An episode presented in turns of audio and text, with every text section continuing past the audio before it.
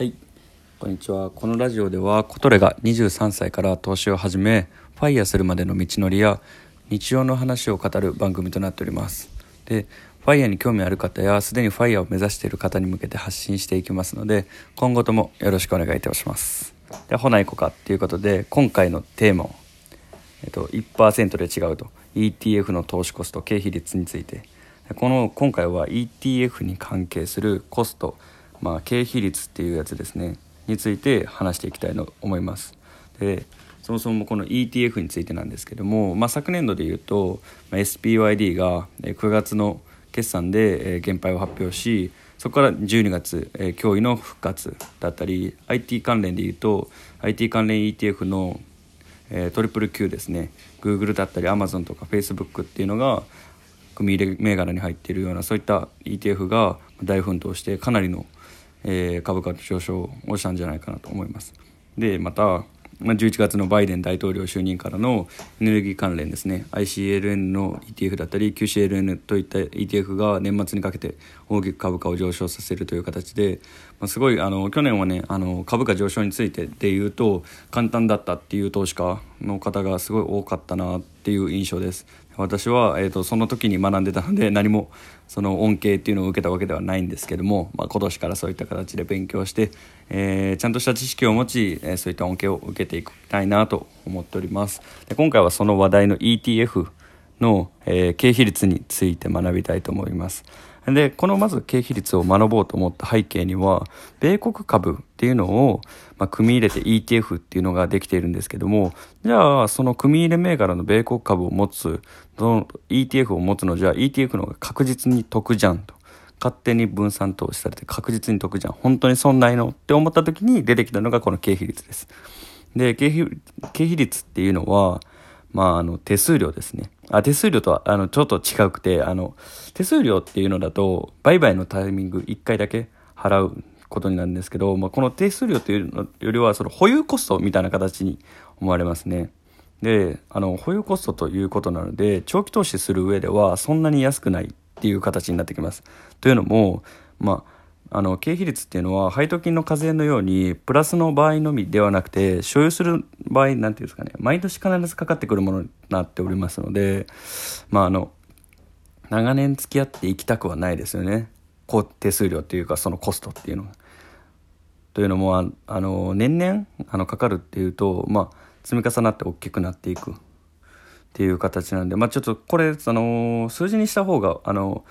聞いた感じ分かりやすいかなっていうので、まあ、今現状私が今毎月10万円ほど投資してましたので仮に毎月10万円を VOO っていう ETF ですね。20年間投資する場合経費率0.04%で3万5200円ほど、えー保有コスト経費率にかかってきます。で次に毎月 10, 10万円を SPY に10年間投資する場合経費率0.0945%で8万3600円かかります。なので、先ほどの0.04%と0.0945%、まあ、数字自体も倍近く違うんですけども、経費率の、えー経費自体も倍近く変わってきます。このように、まあ、10年、えー10万円を投資する時の経費率で、えー倍近く、だいたい4万円ほどかかってきます。で、トリプル Q とかだと0.20%なので、このさらに倍、16万円ほど10年間保有するとかかってきます。で、そのため20年、30年と、米国株の長期投資っていうのはしていくっていうのが、えっ、と、マストとなってきまして、そういう形で資産形成していくのが、まあ、王道のパターンなんですけども、その方法を取る場合ですね、経費率が高くなってくる場合、すごい大きな弊害となってきます。で資産、資産を築く上で、そのコスト、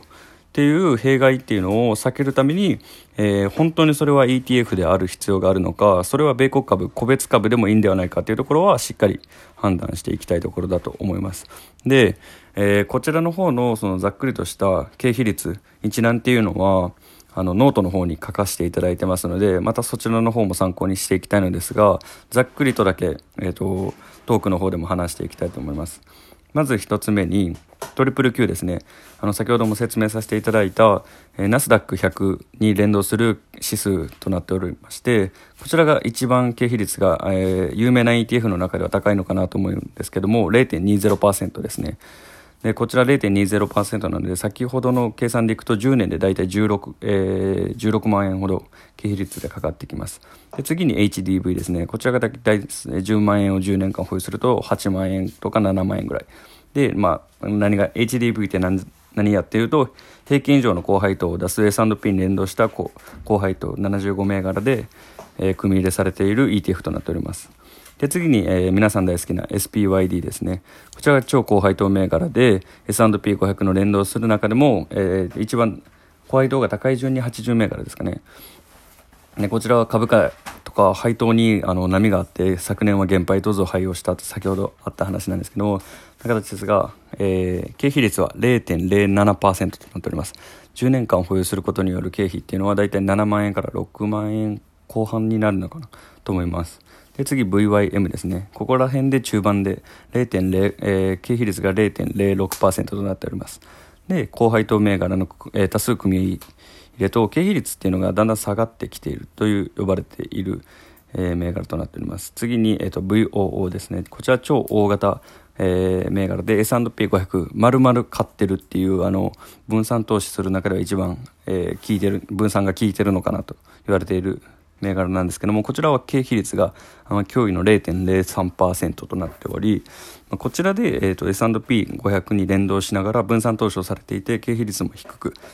こちらを積み立てるっていうのは基本的な、えー、米国株投資の中でありな選択なのかなと思うんですけどもこちらの場合は配当ではなく株価で、え、成長していきますのでファイヤーを目指す人っていうよりは資産を築きたい人。そういった方だったり、まあ、年金貯蓄のために、まあ、投資を運用してるんだよね。ってそういった人にはすごい向いてると思うんですけどもファイヤーを目指す方の場合はこちらいつか売却しない限り配当は全然出ませんのでそうなってくると経費率は低いんですが、まあ、自分の目標に対するその結果っていうのはコミットできないのかなっていうところで私自身は選んでないんですが、まあ、こちらの VOO っていうのはおすすめ ETF ではありますね。で次に VTI ですね。こちら VTI の経費率は 0.03%VOO と一緒ですね。こちらも超大型銘柄で、えー、確か、えっと、S&P500 連動に400銘柄入ってるんですかね。先ほどより100銘柄少ないんですがこちらもかなり分散投資をされておりましてこちらを買うだけでも、まあ、資産形成というのはできるのかなと思います。でこの私が気になったのは、